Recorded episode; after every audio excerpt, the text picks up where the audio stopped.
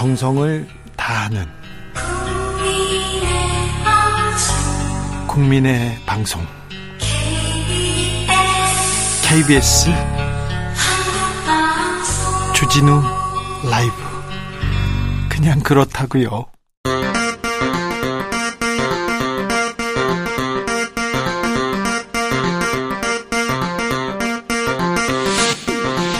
주진우 라이브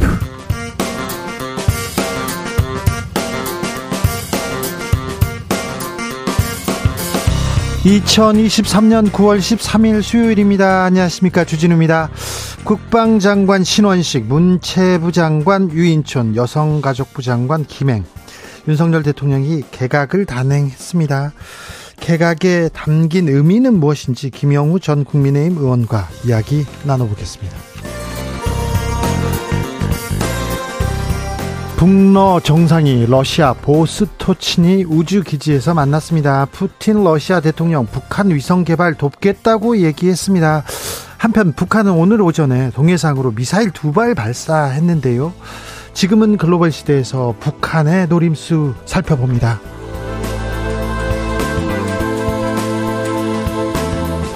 신당역 스토킹 살인 사건이 일어난 지 내일이면 꼭 1년이 됩니다. 스토킹 범죄 문제 해결하기 위해서 정부 여러 대책 내놨는데요.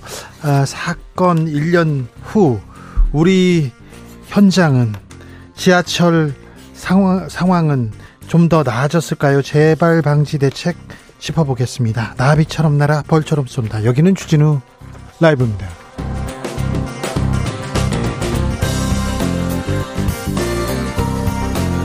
오늘도 자중자애 겸손하고 진정성 있게 여러분과 함께 하겠습니다. 어제 춘천 하늘에 구멍, 뭐 싱콜 같은 구름이 아, 떴다 이렇게 하면서 어 좋은 징조인가 이렇게 해서 복권 샀어요 그런 얘기도 있습니다. 요즘 어때요 이렇게 물어보면요, 네 좋은 일이 없어요 어려워요 이렇게 얘기하는 분들 많은데 네. 참 좀 좀 좋은 뉴스를 전해드려야 되는데 저는 고발장 받았습니다 오늘. 네. 그러니까 저를 생각하고 어 고발 당하는 것보다 낫겠구나 이런 거 있잖아요. 아, 정권 바뀌고 제가 네, 네 번째 네 번 갔나 다섯 번 갔나 계속 좀 경찰서에 끌려다니고 어 쟤보단 낫다 이렇게 생각하시면 좀 행복해질 수도 있습니다. 자. 아, 우울해요, 무기력해요, 이런 생각 말고요. 주변을 좀 둘러봐서, 아, 구름 보고 나 기분 좋아졌어. 바람 보고 아 가을 바람 불어 기분 좋아졌어. 이런 거 있습니까? 나만의 음 행운의 아이템 있으면 이렇게 알려주세요. 음, 웃을 일 없고요. 기운도 안 나요. 그렇게 생각하지 말고, 아, 저는 이걸 보고 웃어요. 저거, 저는 하늘 보고 기운이 나요. 이런 것도 좀 알려주십시오. 문자는 샵9730, 짧은 문자 50원, 긴 문자는 100원입니다. 콩으로 보내시면 무료입니다. 그럼 주진우 라이브 시작하겠습니다.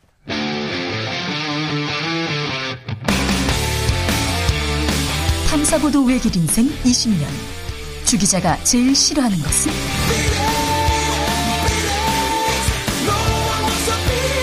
이 세상에서 비리와 부리가 사라지는 그날까지. 오늘도 흔들림 없이 주진우 라이브와 함께.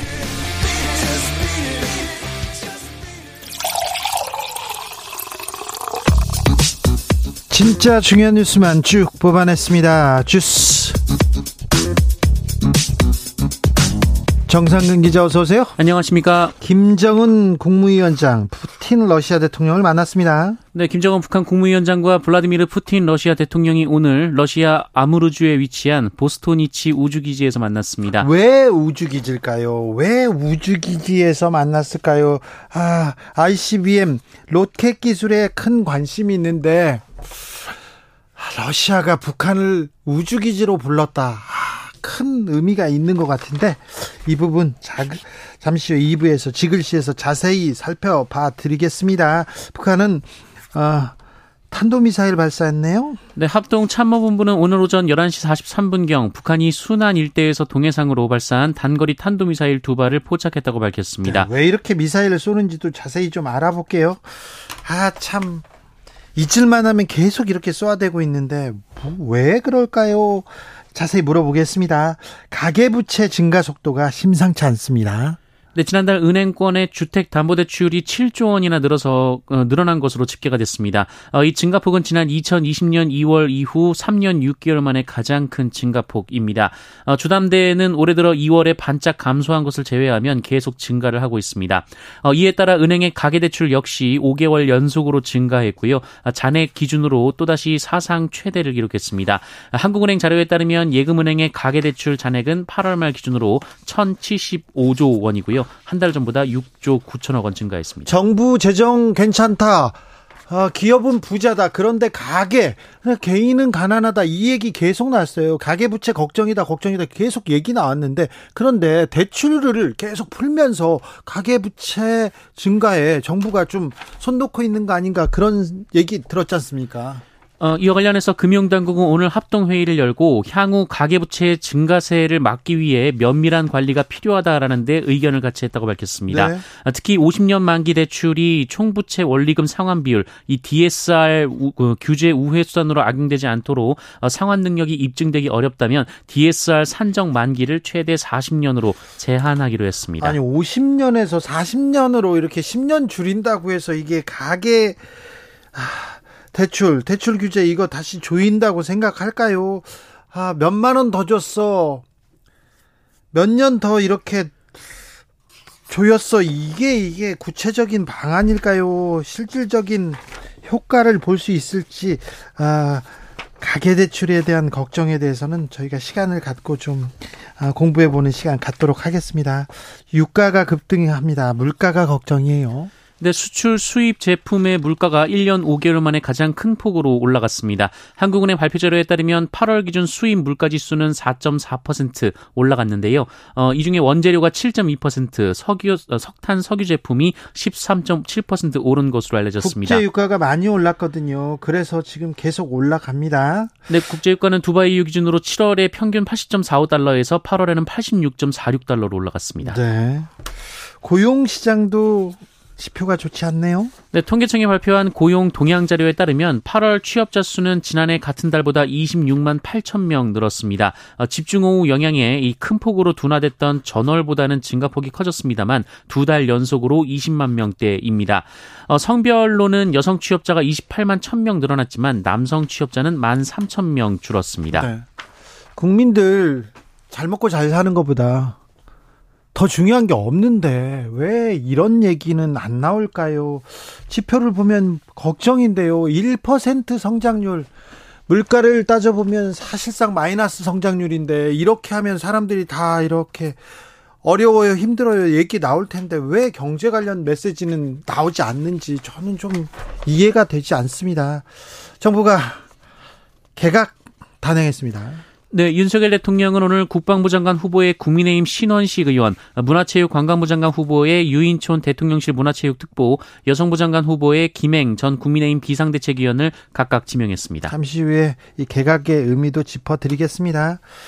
음, 윤석열 대통령 음, 가짜뉴스 얘기를 했네요. 네, 윤석열 대통령은 오늘 청와대 영빈관에서 비상경제 민생회의 겸 인공지능 도, 도약 회의를 열었는데요. 네. 어, 이 자리에서 국내 인공지능 디지털 분야와 이를 기반으로 한 전 산업 발전 도약이 이뤄질 수 있도록 초거대 AI 기업에 많은 관심을 가지고 지원하겠다라고 밝혔습니다. 아니, 그렇죠. AI 얘기하고 디지털 분야 얘기하는데 가짜 뉴스가 왜 나오죠? 네, 전 세계 정치인을 만나면 가짜 뉴스가 AI와 디지털을 이용해서 빛보다 빠른 속도로 확산한다라는 얘기를 한다라고 했고요. 어, 자유민주주의를 훼손하고 우리 미래를 망칠 수 있다는 얘기도 한다라고 밝혔습니다. 네.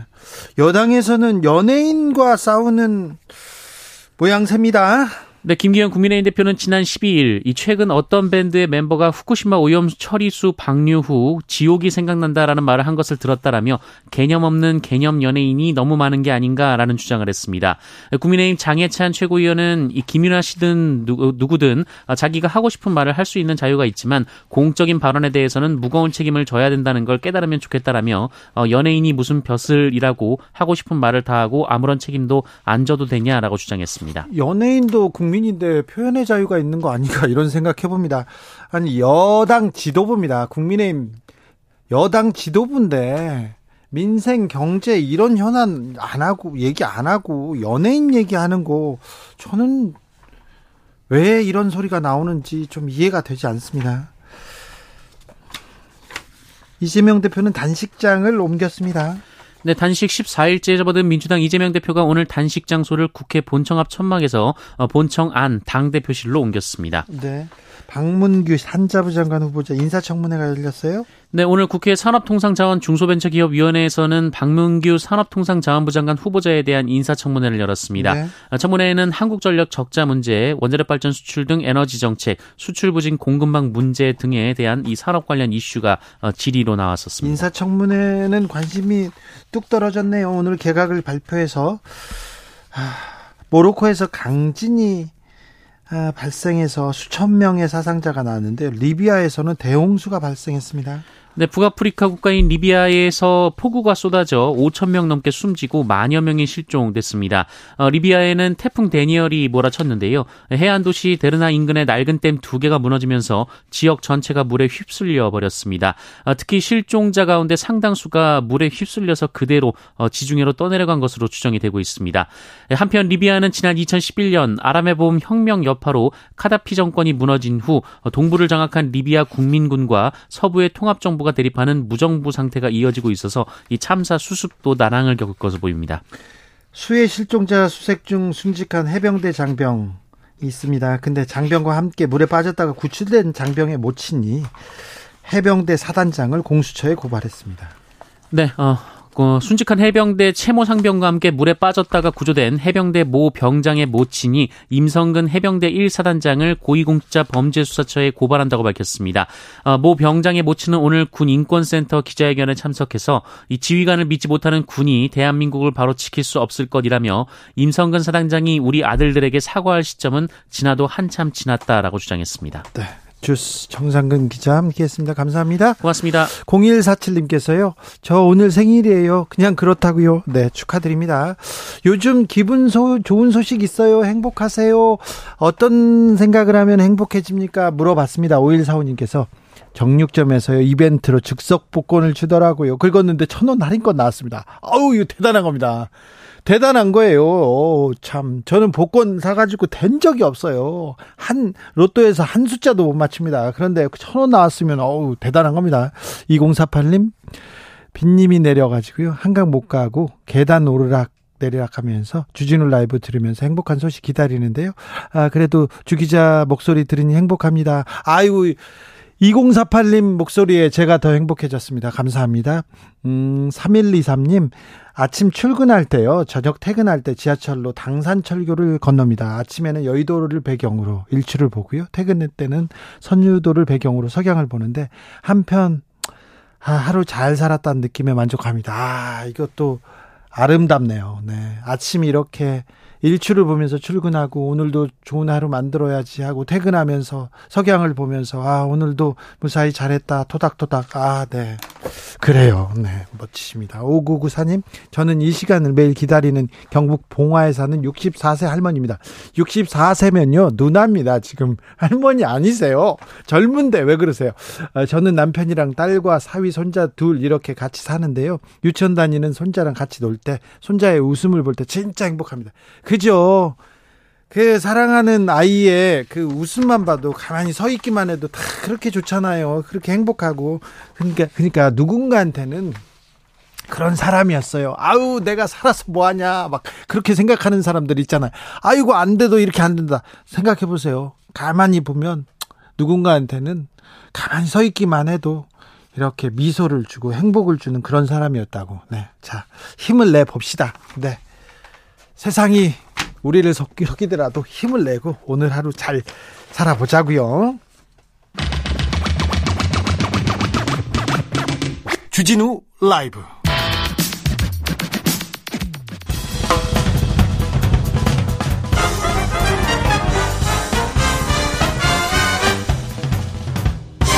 훅 인터뷰. 모두를 위한 모두를 향한 모두의 궁금증. 훅 인터뷰 내일이 신당역 스토킹 살인 사건 일주기입니다. 직장 동료이자 영무원이었던 피해자를 이렇게 따라다니다가 따라다니다 아, 지하철역 화장실 앞에서 살해한 사건, 화장실에서 살해한 사건입니다. 1년이 아, 지났는데요. 우리 사회는 좀 안전해졌을까요? 지하철 그리고 이런 환경 좀 나아졌을까요? 물어보겠습니다. 공공운수노조 허운 허유경 공공기관 사업국장님 안녕하세요. 예, 안녕하세요. 먼저 네. 유가족 분들에게 깊은 위로를 전합니다. 네, 위로를 전합니다. 지난 1년 동안 좀 변화가 있습니까? 어, 서울시와 교통공사는 2인 1조 문제가 완전히 해결되었다고 발표했는데요. 실제로 설문을 해보니 6%만 그렇다고 동의하고 직원의 94%는 해소되지 않았다고 응답했습니다. 사실상 변화가 없었습니다. 그래요? 저 조사를 해봐 직원들한테 안전해졌어 이렇게 물어봤습니까?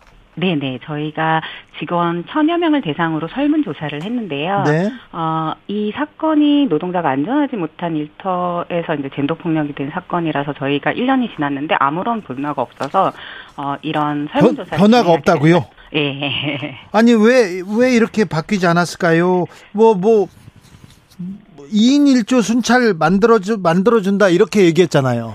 예, 2인 1조 순찰을, 에, 그 내부 지침으로 이제 내놨는데요. 아시다시피 어 이 사건이 이제 그 서울시에서도 2인 일지 근무 대책을 내부 지침으로 내놨는데 내용을 좀 구체적으로 살펴보면 안전 도우미를 충원한다고 했습니다. 근데 그 안전요원이 사회복무요원과 기간제 노동자와 같이 임시적인 인력을 배치하는 것이었습니다.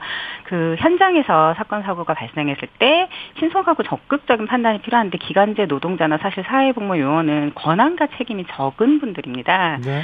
예, 그렇게 이제 책임이 따르는 적극적인 대처가 힘들 수밖에 없고 순찰시 이제 현장에 발생하는 문제점을 개선하는 것에 대한 의견을 낼 수가 없는 거죠.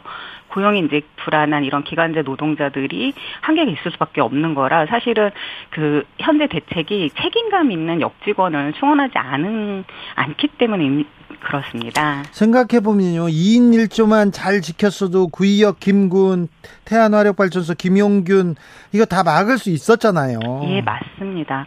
어, 사실 2인 1조 수칙을 이제 기업의 내부 지침 정도가 아니라, 그러니까 저희가 계속적으로 이것을 법제화한다고 요구하고 있는 것이기도 한데요. 네. 그래서 최소한 위험 작업에 대해서는 이걸 법제화 되게 만들어서 정부와 사업주가 이제 예방과 어, 대처를 신속하게 하고 이를 지켜지지 않을 때는 처벌을 할 수 있는 제재가 있어야 되는데 네. 그것이 없기 때문에 사실 이렇게 2인 1조 수칙이 지켜지지 않고 있는 것입니다. 지하철 공사 지하철에서 조금 안전해졌습니까? 보호 장비 이런 거는 좀 나눠졌습니까? 아, 실제 방검복이랑 호루라기가 지급이 되었는데요. 호루라기는 줬어요? 네.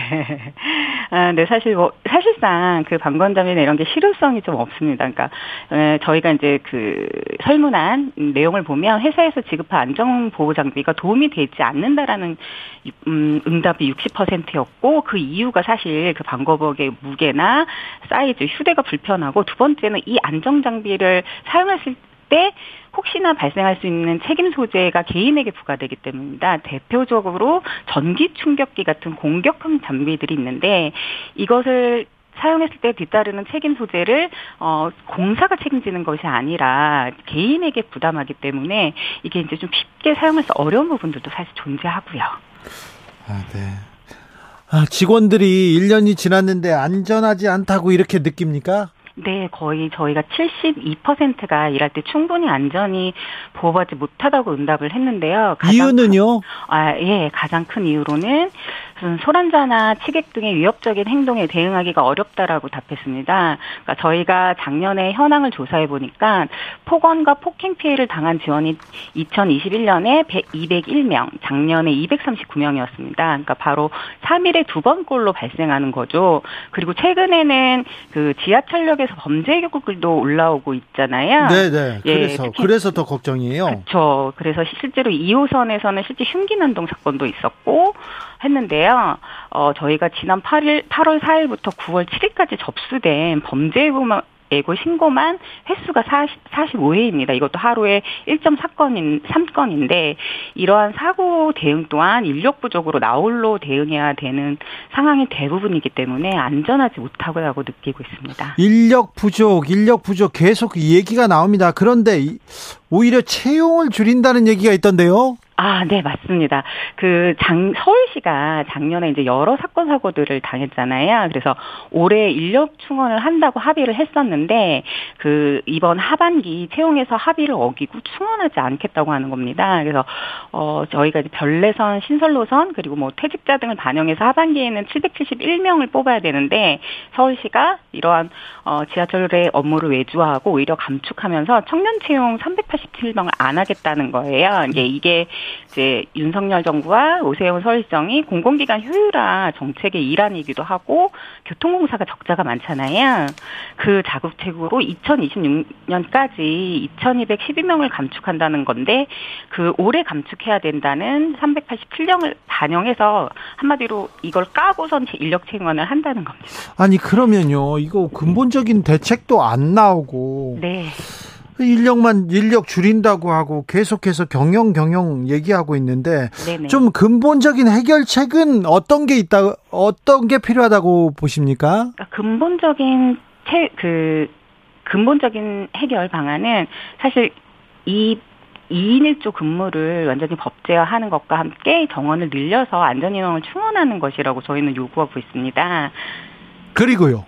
아 그리고 이제 어 안전에 대해서 말씀하시는 거죠? 예. 예, 그리고 이 이런 그 젠더 폭력 범죄는 그 일터에서 발생하는 것이기 때문에 산업재해예요. 그래서 외국에서는 이미 이제 사업적 위험성 평가나 그렇죠, 일터에서 그렇죠. 예, 일터에서 성희롱, 성폭행 혹은 폭력, 폭력 등의 가능성을 위험 요인으로 보고 있어요. 그리고 혼자서 노동하는 것은 그 자체로 이런 위험을 가중하는 요인으로 보고 있습니다. 그래서 이러한 일터에서 발생하는 젠더 폭력이 사업주의 책임인 것인 거죠. 그래서 이런 위험 발생 가능성을 제대로 파악하고 대처하지 못했을 때 사업주에게 책임과 처벌을 물을 수 있는 제도를 마련해야 되는 것입니다. 알겠습니다. 네.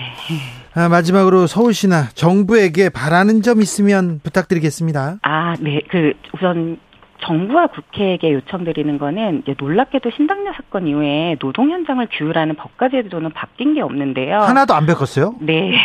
어떤 뭐 법안 내고 그러지 않았습니까? 아, 그 스토킹 처벌법이 좀 강화됐고요. 네. 스토킹 방지법이 신설이 됐는데 이 두 가지 법은 여전히 개인의 처벌 혹은 이제 법상 보호 조치의 일, 일환으로 어 제출이 됐고 사실상 현장에서는 아무런 의미가 없거든요. 그래서 그 노동 현장을 규율하는 법과 제도를 음, 바꾸는 것이 필요합니다.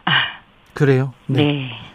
어, 또 아 정- 그리고 네 그리고 서울시가 이제 어쨌든 이 어, 사건 사고 발생에 대한 책임 전가용 2인 1조 현재 대책이 아니라 좀 실효성 있는 네. 인원 충원을 하면서 2인 1조 근무를 할 수 있도록 어, 노조와의 인원 충원 합의를 이행할 것을 좀 촉구하고 있고요. 알겠습니다. 말씀 감사합니다. 네 고맙습니다. 공공운수 노조 허유경 국장이었습니다. 교통정보센터 다녀오겠습니다. 정현정 씨.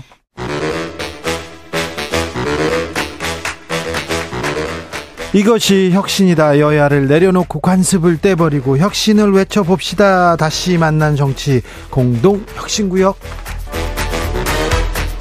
수요일 주진우 라이브는 정쟁 비무장지대로 변신합니다. 대한민국 발전을 위해서 날선 공방은 환영합니다. 주진우 라이브가 지정했습니다. 여야 혁신위원장 세 분 모셨습니다. 먼저 김용태, 네, 안녕하세요. 국민의힘 김용태입니다. 류호정, 네, 정의당 류호정입니다. 그리고 용해인. 네, 기본소득당 용혜인입니다. 한주 어떻게 보내셨어요? 잘 보내셨어요? 어떻게 보내셨어요? 네. 네, 잘 보냈습니다. 네. 잘 어떻게 보내요? 잘 총선 준비는. 어떻게 하고 있어요? 뭐 고민하고 있고요. 네. 예. 고민만 할 거야? 방송만 출연하고 그럴 거예요? 저는 이제 뭐 지역을 좀 많이 고민하고 있는데 네. 어, 아무래도 이제 포천 가평 쪽을 좀 진지하게 많이 고민하고 있습니다. 네. 이제 뭐 결정한 것은 아닌데 긍정적으로 고민하고 있고요. 왜냐하면 이 지역이 이제 아버지 어머니 양가의 고향이기도 하고 제가 고향이네. 초등학교를 졸업했고 초등학교 6년을 또 살았던 지역이고 물론 이제 서울에서 보낸 시간이 많긴 하지만 그럼에도 불구하고 이제 유년 시절을 보냈던 지역이고 네. 경기 북부 지역이 사실 경기 남부에 비해서 많이 소외되어 있던 것도 사실이고요. 그래서 네. 어, 고향으로 돌아가서 뭐 발전에 기여할 수 있는 부분이 있을지 많이 좀 긍정적으로 고민하고 있습니다. 류호정 의원은 저기 분당에서 뭐 강연도 하고 막 그러시더라고요. 아, 네, 저희 제가 분당 야탑에 지역 사무실이 있거든요. 산지도 뭐한 10여 년 됐고 사실 그래. 취업하면서 쭉 살았죠. 네. 네, 안철수 의원님 계신 곳인데 네. 분당 갑에서 열심히 네, 준비를 하고 있습니다. 거기는 안철수 의원님 나오신답니까? 김은혜 수석이 나오신답니까? 안철수 의원님께서 이렇게 완고하신 것 같던데요. 제가 알기로는. 그래요? 네. 아니 그분은 네. 그분은 그렇게 얘기하는데 어떻게 될지 모르잖아요.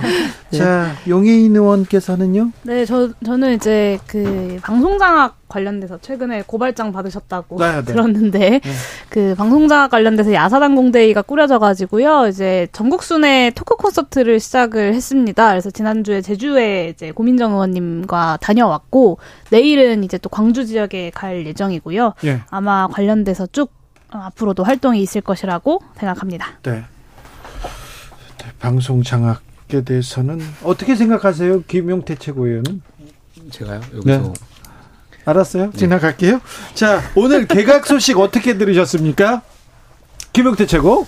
어 저는 스파르타 아, 예, 잘 싸우시겠구나 아, 이런 생각이 좀 들었어요. 잘 싸우는 분들을 이렇게 내세웠다. 세분 다 뭐 이렇게 배에 왕자가 있어가지고 막 그 예전에 300 영화 네. 주인공이었던 그런 스파르타가 생각날 정도로 네. 세분 다 이제 대통령의 생각을 잘 받들어총 하셔가지고 음. 잘 싸우실 수 있는 전사형 장관이라고 후보자라고 생각되고요.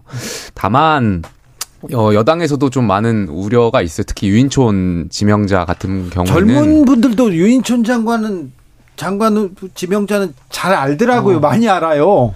그러니까 이미 어, MB 정권 때 평가가 이제 한 번 되신 분인데 아 이제 윤석열 정권에 다시 기용하는 것이 과연 윤석열 대통령께서 지향하려고 했던 아, 그런 가치와 이제 부합하는 것인가에 대한 여당 내 좀 우려가 있고요. 네. 이런 비판도 있었어요. 그러니까 문재인 정권을 닮아가는 기시감이 있다. 무슨 말이냐면 문재인 정권에서 이제 노무현 정권 때 실패했던 부동산 정책의 인사들을 기용했었잖아요. 또 다시 실패했지만 아유, 또, 또, 그, 그러니까 윤석열- 찾아왔네요.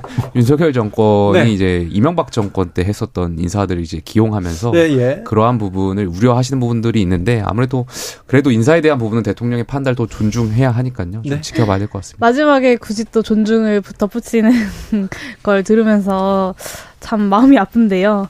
저는 그렇게 좀 평가하고 싶어요. 최근에 김기현 대표가 그 한 가수의 발언을 두고 개념 없는 개념 연예인이다. 조금 이따 물어보려고 했어요. 얘기를 네. 하셨는데 네. 저는 이 개각이야말로 개념 없는 개각이다라는 생각이 좀 들었습니다. 이 윤석열 대통령식의 인사 기조를 보면 참 한결같은데요. 그러니까 이 사람만큼은 안 치면 안 된다라고 하는 사람들을 정말 쏙쏙 골라서 잘 안 치시거든요. 뭐 예를 들면 언론장악 기술자인 이동관 씨를 방송통신위원장에 앉힌다거나 아니면 보수 유튜버 김영호 씨, 김영호 씨를 통일부 장관 자리에 앉힌다거나 아니면 누라이트 출신 김강동 씨를 진실화해 위원장에 앉힌다거나 오늘의 개각도 사실은 마찬가지였다. 다른 의미로 좀 어떻게 저런 일- 인물만 골라왔지 싶은 생각이 들어서 박수가 나올 것 같습니다. 어, 완전히 거꾸로 가는 인사라는 생각이 드는데요. 뭐, 거꾸로 두 번 타는 보일러 아니고, 거꾸로 두 번 타는 장관인 거죠. 네. 완전 이제 싸움판으로 태워버리시는 거 아닌가. 이제 뭐, 말씀하셨지만 공통점이 굉장히 파이터시잖아요. 네. 사실 국무위원이라는 자리가 싸우는 자리는 원래 아니고 정책을 만들고 집행해야 하는 장관이라 하면 원래는 기본적으로 야당과 뭐 대화도 하고 협치도 하고 할 수 있어야 되는데 지금 뭐 노 협치가 뭐 VIP의 뜻이라고 하니까 이런 식으로 돌아가는 게 아닌가 싶고 특히 저는 문체위거든요. 네. 그래서 국정감사 앞두고 인사청문회도 해야 되는 거예요. 네. 그래서 굉장히 지금 불쾌합니다. 겨우 이런 더 싸우기 위한 인사청문회를 하려고 하니까 이, 이 얼마나 비효율적인 일인지. 그런데요, 여가부 폐지 공약은 그럼 물 건너 가는 겁니까? 물 건너 갔다라고 판단하기는 좀 이를 것 같고요. 아무래도 이제 폐지를 하려면 정부 조직법을 바꿔야 하고 이제 야당의 동의가 있어야 하는 부분이잖아요. 근데 야당과 지금 협치가 잘 안 되는 부분이 있고, 그러니까 야당의 동의를 받아야 되는 부분이 현실적으로 또 있는데 그 와중에 이제 그렇다고 또 비워둘 수는 없고 그래서 아마 김행 후보자가 장관이 되신다면 뭐 그 나름대로의 폐지의 수순 공약을 한 게 있으니까요. 그 수순에서 여가부 역할을 찾아가지고 하시지 않을까. 결과적으로 저는 근데 뭐 총선 전에는 폐지는 좀 어렵지 않을까 생각됩니다. 네. 근데 저는 그 신원식 의원 같은 경우는 지명자 같은 경우는 좀 나름대로 저는 긍정적으로 봤습니다. 그러니까 신원식 의원 같은 경우는 어, 자타가 공인하는 뭐 작전 본부장, 합참 작전 본부장, 작전과장 다 역임하셨고 육군 저도 육군 출신이지만 어, 나름대로의 굉장히 국방 전문가로서 또 굉장히 많은 역할을 해 오셨던 분이잖아요. 그래서 저는 어, 이분에 대해서 굉장히 긍정적으로 평가하지만 다만 최근에 그뭐 매체가 이분과 관련해 가지고 과거에 이제 은폐 의혹 어, 기사를 낸 게 있어요. 근데 네. 그게 뭐 사실 여부는 아직 확인이 안 됐지만 이 부분에 있어서는 청문회 때 좀 야당 의원들이 어, 진실을 잘 규명하셔가지고 네. 국민들께서 어, 의혹 없도록 좀 잘 청문회가 이루어졌으면 좋겠습니다. 제 친원식 장관 후보자는 자타가 공인하는 태극기 부대에서 강성 발언 쏟아낸 걸로도 좀 유명하죠. 네, 그, 그- 신원식 의원 저는 가장 부적절한 인사 중 뭐를 안 부적절한 인사가 어디 있겠냐마는 이분이 홍, 흉범, 홍범도 장군 흉상 논란 이전 노- 그 이전 논란을 가장 먼저 얘기하신 분이거든요. 근데 이분을 이 국면에 국방부 장관에 앉히겠다는 것은 홍범도 장군 관련된 논란을 비롯한 이런 역사 전쟁을 앞으로도 윤석열 대통령이 계속하겠다라는 의지로 해석할 수밖에 없기 때문에 이 신원식 의원이 뭐 얼마나 이 군사와 관련돼서 군대와 관련돼서 능력이 있는 분인지와 상관없이 어, 윤석열 대통령의 이 극우적 행보를 더 뒷받침하겠다라는 인사로 읽을 수밖에 없을 것 같습니다. 역사 이념 뭐 홍범도 장군 흉상 얘기 더 할까요? 뭐 그 부분에 있어서는 뭐 지적하실 수 있는 부분이 있다라고 저는 생각되고 예. 다만 그것보다 중요한 것은 이제 국방부의 정상화가 굉장히 저는 시급하다라고 생각해요. 지금 뭐 박정훈 대령 건도 있고 네. 뭐 여러 가지 산적한 사안들이 있기 때문에 전 신원식 의원께서 저 후보자께서 장관이 되신다면 네. 좀 강한 군대 또 이 훈련 잘하는 군대 잘 만들어 주실 거라고 저는 생각합니다. 유인촌 전 장관도 사실 뭐 블랙리스트라든지 이런저런 장관 시절에 뭐 생방송 중 뭐 쌍욕 욕, 욕설을 하신다든지 그런 문제들이 있었는데 이렇게 소위 이제 파이터로 불리는 장관들이 대거 배치되면 10월에 국정감사도 아, 뭐랄까요 대정부 질문에서 저희 이제 국민들께 별로 좋지 않은 모습을 많이 보였잖아요. 그 연장선이 되지는 않을지 정말 국정을 감사하는 자리가 될 수 있을지 그런 것도 좀 우려스럽습니다. 파이터들의 이렇게 중용 이렇게 얘기했는데 그런데요 여당 지도부들은 왜 연예인들하고 그렇게 파이 싸우시는 거예요? 왜 그러는 거예요? 그걸 왜 저한테? 그러니까 저그 오늘 뭐 김기현 대표라든지 뭐 장해찬 네. 최고위원이라든지 뭐 야당- 특정 여- 연예인을 여당- 향해서 이제 네, 지도부입니다. 아, 센 발언들을 하셨던 것 같은데 물론 뭐 여러 가지 이제 발언을 해야 된다라는 압박도 있으셨을 거고 한데 저는 어, 굳이 야당 대표께서 특정 연예인과 뭐 비판하는데 앞장서시지 않으셔도 될 거라고 생각해요. 왜냐하면 국민들께서 이미 그 연예에 대해 연예인의 그 발언이나 논리성이 없었다라는 것을 다 자체적으로 평가하실 거고 그럴 텐데 굳이 여당 대표께서 나서서 뭐 연예인을 특정 연예인을 비판할 필요까지는 없지 않았나 이런 생각도 듭니다. 그, 그 얘기 좀 드리고 싶은데 장례찬 최고가 그 연예인이 무슨 벼슬인가라고 하면서 공적 발언에는 무거운 책임이 따- 따른다라고 하셨어요. 본인들이 그러니까 집권 여당의 최고위원이 국민 들 상대로 연예인들 상대로 벼슬은 아니잖아요. 그러니까 다른 사람의 사람의 발언에 대해서 이렇게 얘기하시면 안 된다. 참 예의가 없다라는 말씀을 좀 드리고 싶고 공적 발언에는 무게가 따른다는 점을 저는 그대로 국민의힘 김기현 대표님께 좀 돌려드리고 싶습니다. 근데 그 김기현 대표 원래 경선 때 가수 남진님 그리고 또 배구 선수 김영규님 네, 네, 네.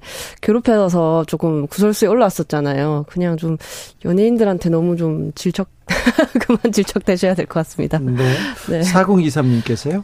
세 분 모두 응원합니다. 저는요 성납 야탑에 있는 고등학교 졸업했습니다. 아, 또 좀, 사시는 그럼- 곳은 어딘지 모르겠어요. 아, 직장은 직장은 포천에 있습니다. 그리고 용인 의원 팔로워합니다. 이렇게 아, 네. 세 분과 모두 인연이 있습니다. 이런 분이 있습니다. 네. 음, 아무튼 아, 계속해서 거칠어져요. 너무. 네. 특별히 그 정치권의 말, 어우, 아이들이 볼까 무서울 정도로 거칠어지고 있는데, 이 거칠어진 정치권의 말, 아, 입, 이거 어떻게 듣고 계십니까? 대통령께서 지시하시잖아요. 대통령이? 국무위원들한테 비판받는 거 두려워하지 말고 싸워라. 근데 사실 국무위원이라는 자리는 싸우는 자리가 아니거든요. 그러니까 잘 싸우는 사람 앉히는 게 아니라 일을 잘할 수 있는 사람을 앉혀야 되는데 대통령의 머릿속에는 오로지 저 야당과의 싸움밖에는 없는 것 같고 사실 자 요즘에 최근 많이 이야기하고 있는 건데 전투에서 이기는 게 전쟁에서 승리하는 건 아니거든요. 근데 모든 전투 하나하나를 다 이겨야만 직성이 풀리는 성격이신 것 같아요. 아니 그 근데 전투에서 이기지도 못하고 있잖아요. 뭐 그쵸. 근데 그러다 보면 결국에는 전쟁에서도 패배할 수밖에 없다는 점을 말씀드리고 싶고 제가 이번에 여가부 장관으로 그 후보자 여가부 장관 후보자가 된 김행 전 비대위원이랑 여러 라디오에서 좀 만나뵌 적이 있는데 정말 앞으로 국무위원으로서 국회에서 만나야 된다고 생각하니까 한숨부터 나오더라고요. 그러니까 이 정말로 여가부 장관으로서의 직무를 가장 잘 수행할 수 있는 사람이 아니라 실제로 국회에서 특히나 싸움이 중요한 상임위에서 가장 잘 싸울 수 있는 사람이 누군가를 중심으로 배치를 한 것이 아닌가라는 생각이 좀 듭니다. 요즘 이 싸움이 점점 이제 격화되다 보니까 최근에 이제 대정부 질문도 뭐 필요 없는 거 아니냐, 뭐 시간 더 줄여야 되는 거 아니냐, 뭐 상임위에서 그냥 다 해야 되는 거 아니냐 이런 말씀들 하시더라고요. 근데 사실 그걸로 해결되는 문제는 아니잖아요. 1분으로 시간을 줄인다고 해도 그러면 더 압축적으로 더 심한 말을 쏟아낼 수도 있는 거고 사실 이제 공천 앞두고 당이 좀 상식이랑 멀어져도 계속해서 어, 눈 감고 같이 가세하는 이런 뭐 정당 문화랄까요? 공천 문화 이런, 이런 것들도 좀 생각을 하게 됐고요. 좀 양당제가 우리나라 정치인들에겐 좀 과분한 것 같아요. 둘이서 이렇게 1등 아니면 2등만 번갈아 가면서 하고 있으니 오히려 더 개선이 되지 않는 것 같고 그래서 이 기회에 말씀드리는 거는 꼭 아유. 가위바위보 역할로 서로 견제할 수 있도록 진짜 다당제를 좀 시민들께서 만들어 주셨으면 잘 치고 좋겠습니다. 들어왔어 지금. 아, 자, 여 여기에서 또 양당제 폐에 대해서 얘기합니다. 자, 김영태. 지금 일련의 과정들이 이제 정쟁을 넘어서 이제 전쟁으로 가고 있는 것 같아요. 그렇죠. 원수예요. 원수야. 근데 타도해야 할 대상이야. 그쵸, 이렇게만 그뭐 보고 있어요. 외신에서 네. 우리 저희 대선 때 정말 오징어 게임에 비교했잖아요. 대한민국의 대선은 오징어 게임이다. 정말 어, 정치적으로 누군가가 죽어야 네. 정치적으로 죽어야 끝나는 게임이라고 이제 평가할 정도로 우리 정치가 언제부터 이렇게 됐나 돌이켜 봤을 때 사실 계속 어떻게 보면 계속 이어져 왔던 것 같아요. 문재인 정권 때도 사실 장관들 싸웠잖아요. 잘 싸웠죠. 추미애 장관 전 장관 같은 경우 뭐 소설 쓰시네 이런 발언도 하셨던 것 같고 야당 의원들을 향해서 그 당시에 그러니까 이게 역대 정권들도 장관들이 국무위원들이 계속해서 국회에 오셔가지고 싸우고 추미애 사실- 장관 말고 싸운 사람 기억 안 나죠. 아니 뭐 민정- 박봉계 민정- 장관 전 장관도 아, 추미애 박범계 그, 그 말고는요. 아, 많으시죠. 아, 그렇습니다. 네. 근데 그 저는 그렇게 생각해요. 윤- 문재인 정권이 너무 극단적으로 가서서 많은 국민들이 좀 우려했었는데 윤석열 정권, 우리 정권도 좀 이렇게 너무 우측으로 극단적으로 가려고 하는 것 아닌가에 대한 우려가 있고, 그러니까 이제 한 3년, 4년의 기간이 남아 있는데 이 기간 동안은 아, 협치가 잘 되었으면 좋겠는데 사실 또 총선 전까지 여야가 대화할 국면이 보이지 않아요. 네. 어, 국감이 있고 야당 대표가 단식하고 뭐 또 체포동의안 예정되어 그러니까요. 예측되고 단식하고 있으니까 단식하고 있으니까 손을 잡기 어떻습니까? 건강을 묻기 지금 좋은 좋은 조건 아닙니까? 저는 뭐 여당 지도부 물론 제가 야당 대표를 비난 비판하지만 여당 지도부는 가셔가지고 이제 위로하고 아, 단식을 중단하고 이런 행동들을 보여줬으면 참 좋겠다라는 생각이 있는데 김기현 대표도 나름대로 좀 가기 어려운 뭐 그런 환경들이 있는 것 같아요. 야당 대표가 이제 피의자 신분이고 하다 보니까 여러 가지 이제 고민을 하시는 것 같은데 네. 그럼에도 불구하고 저는 여당 지도부가 가셔가지고 좀 이야기를 하셨으면 좋지 않을까 하는 생각이 있습니다. 가기 어려운 사정이 있는 것 같다고 말씀하셨는데 상황. 이 네. 저그 말에 100% 동의하고요. 김기현 대표 요즘에 말이 굉장히 거칠어지고 막 사형 이런 얘기 하잖아요. 그걸 보면 좀 마음이 급하신가 보다 이런 생각이 드는데 저는 그 상황이 뭐냐를 살펴보면 당 대표마저도 본인의 거치가 본인의 손에 달려 있지 않은 이 완벽하게 윤석열 대통령 개인에게 장악된 국민의힘의 상황이라는 것이 바로 그 상황이지 않을까라는 생각이 듭니다. 최근에 그 녹취록이 이제 막 공개가 되고 있는데 윤석열 대통령이 뭐 당을 뽀개버리겠다는 둥 뭐 강승규 시민사회 수석이 뭐 이준석 대- 전 대표를 뭐 제명해야 된다는 것에 뭐 동조를 한다거나 뭐 이 뭐 이준석 대표 뭐 를뭐 내쫓는다거나 이런 이야기들을 막 하시면서 실제로 그 과정대로 지금까지 국민의힘이 쭉 온 것 아닙니까? 저는 이렇게 완벽하게 윤석열 대통령에게 장악된 이 사당화된 어 국민의힘의 상황이 여당과 야당의 대화 자체를 차단해버리는 하나의 상황이라고 생각합니다. 네. 이명박 전 대통령이 강연에 나섰습니다. 수년간 여행하고 돌아왔다. 오지 여행하고 돌아왔다. 이 음, 소식은 어떻게 들으셨어요? 그 앵커께서 저 이명박 전 대통령 너무 사랑하시는 것 아, 같아요. 근데 저는 전문가잖아요. 저는 전문가죠. 뭐 논문을 쓰라면 다섯 편 씁니다. 바로.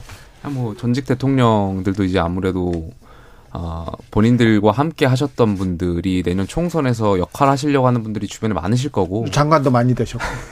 뭐 이명박 전 대통령이나 박근혜 전 대통령이나 주변에 이제 총선 출마하려고 하는 분들이 많으신 걸로 알고 있고 아무래도 그분들에게 또 힘을 실어주기 위해서라도 뭐 아하. 그 힘을 어떻게 실어주실지 모르겠지만 힘을 실어주기 위해서라도 이제 공개 행보를 좀 적극적으로 하실 타임이라고 저는 생각돼요 그분들 입장에서 네. 그러다 보니까 이제 강연도 하시고 하는 것 같고요.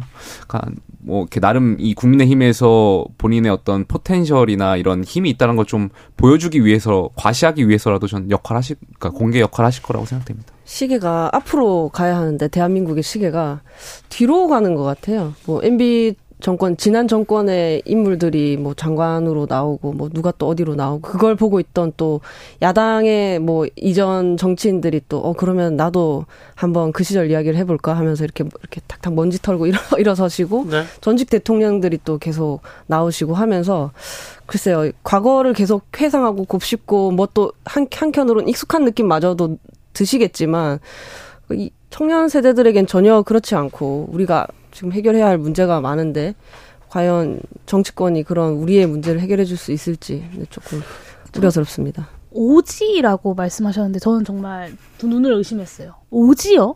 그게 진짜 전직 대통령이 감옥 갔다 와서 국민들 앞에 처음으로 공식적으로 등장하는 행사에서 할 말인지 정말 충격적이었고요. 그러니까 이게 왜 이렇게 됐느냐를 살펴보면 윤석열 대통령이 이명박 전 대통령도 그렇고 박근혜 전 대통령도 그렇고 다 감옥 보냈던 사람이잖아요. 네. 자기가 감옥 보내놓고 자기가 석방시키고 자기가 어, 사면해주는 그런 촌극이 벌어지고 있기 때문에 어, 자신이 범죄를 저지른 것에 대해서 책임을 지기 위해서 감옥을 간 것에 대해서도 오지를 오지 여행을 다녀왔다라고 가볍게 말할 수 있는 거라고 생각합니다. 자신이 감옥 보냈던 대통령들 탄핵된 네. 대통령들까지 다 끌어모으겠다는 것이 윤석열 대통령의 선거 전략인 것 같고요. 네. 오늘 김기현 대표가 박근혜 전 대통령 만나러 갔다는 건 아닙니까? 네, 오늘 김기현 대표가 박근혜 전 대통령 예방했습니다. 네. 윤 대통령과 해동을 제의했더니 어, 박근혜 전 대통령 긍정적인 답변을 했다고 합니다. 아, 네, 이렇게 봅니다. 네, 오지 여행 여기까지는요. 이명박 전 대통령의 호연직이 저는 그렇게 생각하는데 잘못한 거에 대해서 권력을 가지고 부를 축적하려고 이 사리사욕을 챙기려고 했던 부분에 대해서는 사과하셔야죠. 그리고 돈도 많으신 분이 벌금은 내야 될 거 아닙니까? 돈은 냈어야지. 그걸 특별 사면으로 퉁 아닙니다. 죄송합니다. 이렇게 그냥 그냥 해결하고 나오신 부분은 네, 대통령답지 않습니다. 자. 이재명 대표는요. 쌍방울 대북 승금 의혹과 관련해서 다시 검찰에 가서 소환 조사를 받았습니다. 어떻게 보셨어요? 용해인 대표. 네, 심지어 홍준표 지사마저도 이 이러다가 윤석열 정부 임기 내내 이재명 대표 비리 수사만 하다 끝날 수 있겠다라고 하지 않으십니까? 이 윤석열 대통령께서 검사 선배인 홍준표 선배님의 충고를 좀 새겨 들으셔야 될 것 같고요. 이 검찰의 중립성 문제를 그래서 지적을 많이들 하는데 정, 그 문제가 지적될 때마다 정부 여당에서 꼭 하는 얘기가 전 정부도 중립적이지 않았다 이런 얘기 하시거든요. 근데 저는 이 얘기하면서 정말 부끄럽지 않으신가라고 묻고 싶어요. 그러니까 스스로 중립적이지 않다는 것을 인정하는 것뿐만 아니라 앞으로도 정치적 중립성을 지키지 않겠다라는 선언이라고 보고요. 그러니까 윤석열 대통령이 윤석열 정권의 검찰이 선택적 정의다라는 비판을 받는 겁니다. 일단 뭐 용해인 의원이 지적하신 그 빨리 이 수사가 마무리됐으면. 좋겠다라는 발언엔 전 네. 동의합니다. 빨리 끝내야 하는 것이 네, 국민들한테 더 어, 이익이 될 거라고 생각되고 맞아요. 검찰한테도 도움이 되고요. 예. 모든 국민한테도 도움이 됩니다. 두 번째로 일단 그 이재명 대표가 이거 이건 쌍발권과 관련해서 이제 두 번에 걸쳐서 갔었던 이유는 본인께서 자초한 측면이 있었잖아요. 그러니까 첫 번째 때 그 피의자 신문 조서에 날인을 거부하시면서 그러니까 또 가셔가지고 날인을 할 수, 해야지만이 이것이 효력을 갖기 때문에 갈 수밖에 없었던 상황이었던 것이고 다만 저는 그 어제 이재명 대표가 증거를 제대로 검찰이 내세우지 못했다라는 것은 동의하기 좀 어려울 것 같아요. 그러니까 그 쌍방울 건과 관련해 대북 송금 건과 관련해 가지고 경기도가 2019년도에 10만 톤의 쌀 지원하겠다라는 그 공문에 결재를 하셨잖아요, 본인께서.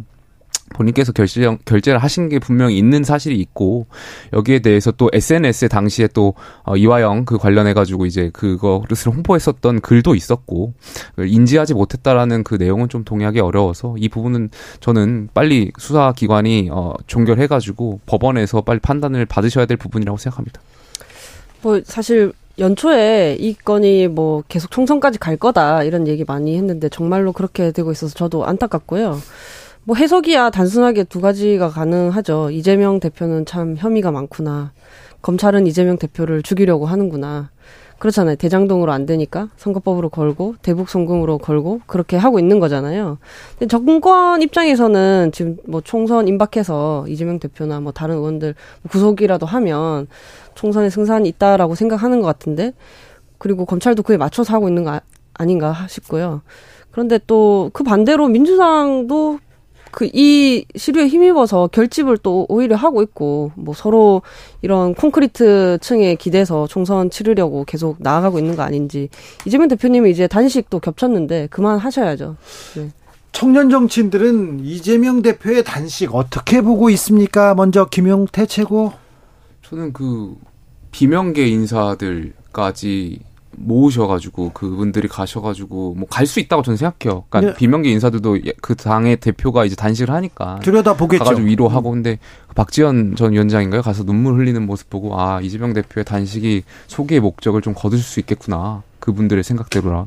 그러니까 박지원 전 위원장의 눈물은 좀 저는 오버했던 것 아닌가 좀 생각이 되고. 아니 저기 단식한다니까 찾아가서 아, 봤는데 당연히 찾아갈 수 예, 있죠. 너무 예. 수척하고 그래가지고 눈물을 흘릴 수도 있는 거 아닌가요? 거기서 뭐 죽 얘기하고 무슨 회복식 얘기하셨던 것 같은데 그건 너무 나가 나 그러니까 박지원 전 위원장의 스탠스와 맞지 않았던 박지원답지 못했던 말 아닌가 좀 생각되고요.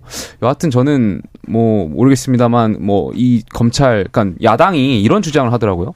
야당 대표가 단식 중인데 검찰 조사를 두 번이나 하고 굉장히 무악하다, 무도하다 하는데 앞뒤가 바뀐 말이죠. 그러니까 이재명 대표가 단식하는데 검찰 조사가 이루어진 게 아니라 피의자 신분이고 검찰 조사가 계속 이어지는 과정에 단식을 하신 거니까요. 그 부분은 좀 앞뒤 다르게 말씀하시지 않았으면 좋겠습니다. 류호정원 일단 단식에 관해서 보면 많은 분들이 저는 사실 이유를 잘 못 찾는 게 여전하다고 생각을 하거든요. 근데 지금 또 가만히 생각해 보면 검찰이 좀 당황한 눈치인 것 같고 좀 유일한 반격이 되지 않았나 뭐 싶기도 하고요. 검찰이 당황했으니까. 네. 네. 그리고 두 번째로는 당내 리더십도 공고해줬죠. 말씀하신 박지원님까지도 올 정도이고 어, 좀 어느 정도 이제 이재명 대표에 대해서 반대하는 목소리 내는 분들이 사실 그 숫자에 비해서 좀 인터뷰에 많이 나오시고 과잉 대표되는 게 있지 않았나 싶은데 그게 다 정리가 된 것 같거든요. 근데 어쨌든 인- 인간 대 인간으로 이제 단식은 그만 하셔야 된다라고 생각합니다. 그 지병도 있으시다고 들었는데 네. 계속하면 안 되지 않을까요? 네. 용해인 네, 저는 야, 그 단식을 보면서 좀 고민이 많이 됐어요. 그 이재명 대표뿐만 아니라 사실 우원식 의원도 이제 단식을 했었죠. 하셨고 네. 이정미 대표도 단식을 하셨고 이재명 대표까지 야당에서의 단식이 계속되고 있거든요. 그러니까 단식을 왜 하냐를 생각을 해보면 단식은 최후의 수단인 거잖아요. 그러니까 말로 해도 안 되고 어떤 물리적으로 싸울 수도 없을 때 단식이라는 최후의 수단을 선택하게 되는 건데 윤석열 대통령을 비롯한 정부 여당이 전혀 소통하지 않고 어떤 대화의 기미도 보이지 않고 오로지 싸움만 하겠다라는 의지들을 보이고 있기 때문에 야당의 의원들 그리고 이재명 대표 제1당의 대표까지 단식을 하게 되는 거다라는 생각이 듭니다. 사실 국정쇄신이라는 것은 어, 야당뿐만 아니라 여당의 일, 일부에서도 우리 네, 김용태 전 최고 같은 분들도 필요하다고 생각하시는 부분이잖아요. 그렇다면 사실 야당 대표의 요구를 전면적으로 수용하진 않는다 하더라도 합리적인 수준에서 어느 정도 그런 모습을 보이거나 혹은 이런 제1당 대표의 요구에 대해서 뭐가 됐든 간에 반대한다 혹은 응하지 않겠다든 간에 답변을 하는 게 상식적인 일일 텐데 답변조차 하지 않고 오히려 여당의 대표를 위시해서 여당의 어떤 국회의원들이 조롱을 하고 있는 것을 보면서 대한민국 정치의 품격이 정말 이렇게 까지 떨어질 수 있는가 그리고 이 불통과 독선이 과연 어디까지 갈 것인가라는 걱정이 좀 됩니다. 그렇죠. 뭐 그 부분에는 일부분 동의하는 것이, 그러니까 야당 대표의 단식을 목적에 대해서 비판을 하고 비난할 수 있다고 봐요. 근데 방법이라든지 뭐 어, 단식하는 사람 앞에서 먹는 것 가지고 조롱한다든지 이런 그렇죠. 발언들은 네. 여당으로서 여당 어쨌든 책임지는 정당이기 때문에 네. 아, 그 부분은 좀 삼가할 필요가 있다고 생각합니다. 마지막 카드죠. 뭐 곡기를 끊고 나 이제는 어, 다 내려놓겠다 이렇게 하고 있는데 거기 가서 손을 잡아달라 얘기를 하자 하자는 마지막 표현 아닌가요? 곡기 끊으라고 저 주문한 국민은 국민은 없습니다. 그 근데 젊은 분들은 이렇게 단식 투쟁 이런 거 얘기가 나오면 일단 좀 거부감이 듭니까 류호정 의원? 근데 저는 이전에 노동조합에서 일을 했었기 때문에 네. 단식까지 가는 그 과정을 좀 알고는 있죠. 예. 굉장히 답답한 상황 끝에 단식을 하는 거잖아요. 네. 네. 그 마음은 이해합니다. 그래요. 네. 단식으로 뭐 소기의 성과는 거뒀다. 그런데 이제 거두었으면 아 이제 그쳐야 될 텐데 공간도 또 챙기고 그래야 될 텐데 여당과 야당의 또 대화의 물꼬도 좀 터- 트였으면 좋겠는데 그런 하, 돌파구가 보이지 않는다 이런 얘기는 계속됩니다. 김용태, 류호정, 용해인 세 분 오늘도 감사합니다. 네, 감사합니다. 감사합니다.